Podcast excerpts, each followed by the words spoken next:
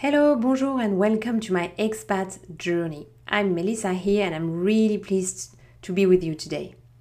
So, this podcast is gonna be about real journeys of real people, the one that have decided one day it's time to move over, to leave our home, and discover, go to an, on an adventure.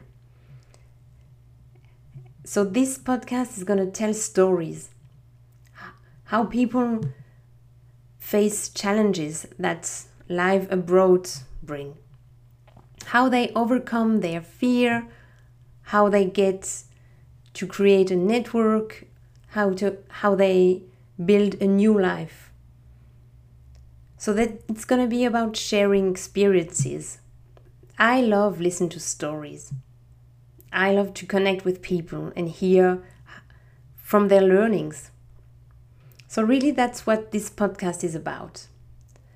So, today I'm going to start by introducing myself. I'm an expat myself.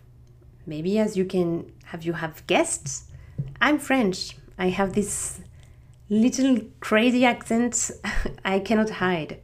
So, yes, I'm from France originally. I'm from Strasbourg at the German border, and my mom is German. So, yes, uh, I can speak German too. So I'm from Strasbourg, but I'm live in I'm living in Auckland, New Zealand since almost 5 years now. My story with New Zealand started in 2003.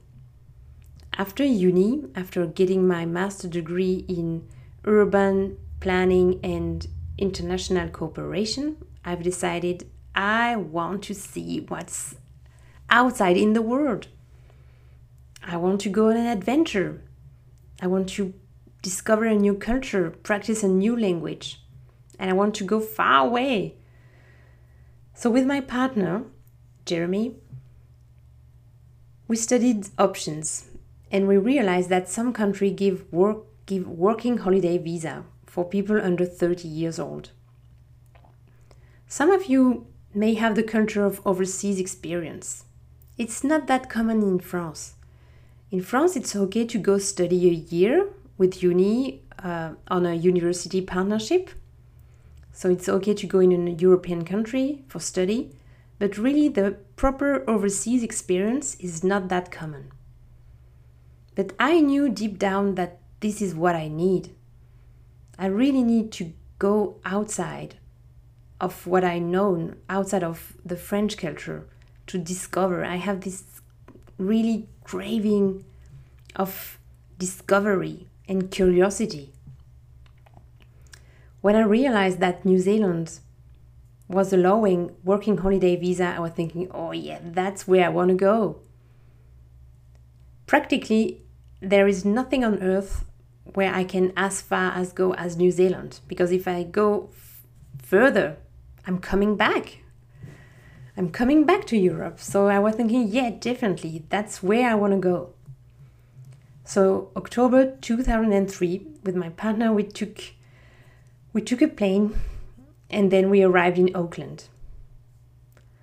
The flight travel within itself is an effort because twice 12 hour in a tin can above the ocean that's really not natural we arrived completely jet lagged at the beginning of spring.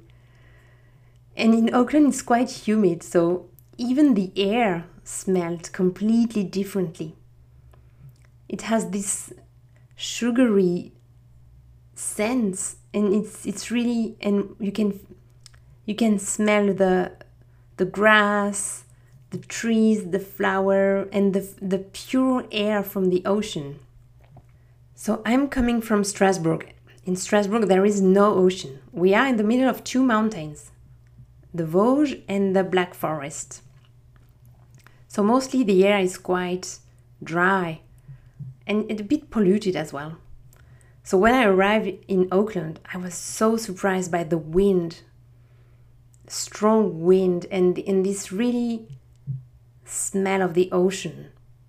And this atmosphere was chill, casual, relaxed, and yeah, it was it was a, a real change of scenery. So, with my partner, we bought a van, we bought a roadmap, and we started our travel. We traveled around pretty much all highways or all small roads in New Zealand. We had this feeling of freedom, which was amazing. And I think that was when my expat journey started. Every day we had to make our own choices. Where do we want, where do we want to go? Did we find a nice place? Should we stay one, two, three nights? Whatever. Do we want to connect with the locals or do we want to just stay on ourselves? What can we cook on our small camping gas? And really enjoying and slowing down. That was the most transformative experience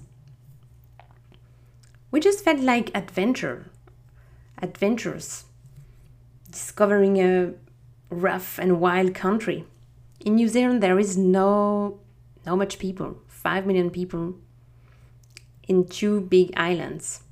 So really, some days we were traveling around and we were crossing one, maybe two cars, especially down south.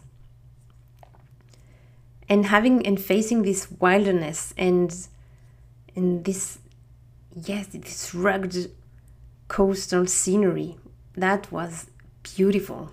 That's when i fell in love with this country really. So we had this amazing transformative year but after one year the visa ended up so we went back to france. When we went back we, we opened an art and craft Gallery and we tried to sold art and craft from New Zealand because we discovered this beautiful um, talent, a lot of talent artists here, and we we thought, oh yeah, definitely, we're gonna sell that in France. But you know, sometimes beautiful ideas don't export very well, so um, it didn't it didn't work out. And the plan was to have this gallery so we will be able to sell too much. So we can go back at least six months six months a year. So that was a great plan right? Didn't really work out but the good idea was we kept our van in a storage. So we had a storage in Auckland for the first year and that allowed us to come back seven times in New Zealand just like a holiday home and I think for us, for me and my, partner, it was really a way of staying connected to New Zealand. Like having lived this amazing transformative year, we didn't want to lose that. So keeping the van in the storage was, was really the, the, the connection point for us. So we worked a lot and hard in France so we could escape two months, especially during winter January, February, and, and travel around in New Zealand again and, and, and slow down and take our time for ourselves in completely freedom. So we try to travel other country, of course, Australia, Tasmania, um, other country in Europe, but every time we, we ended up coming back to New Zealand.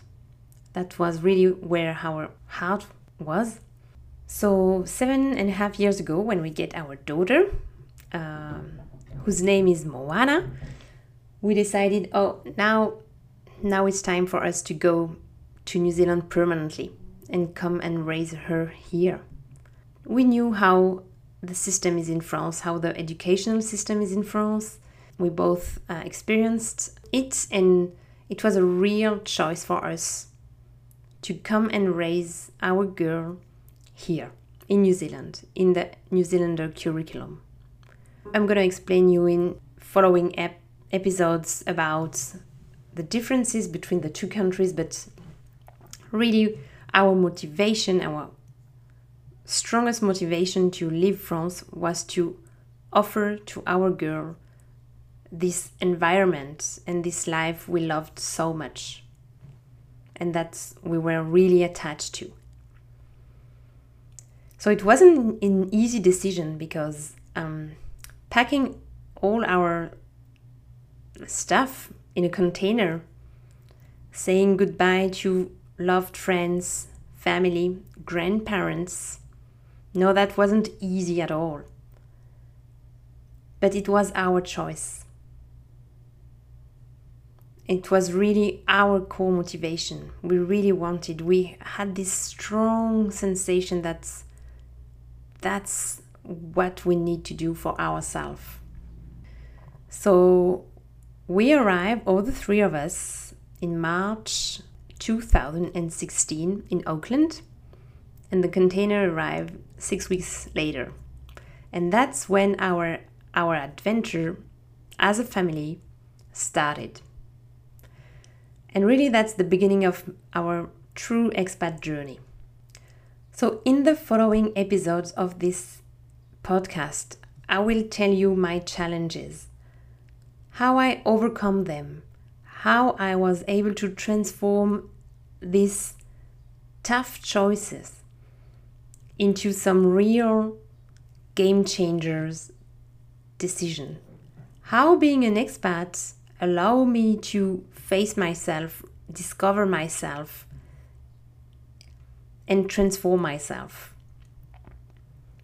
Really, how this journey deep down forced me to connect with my own self.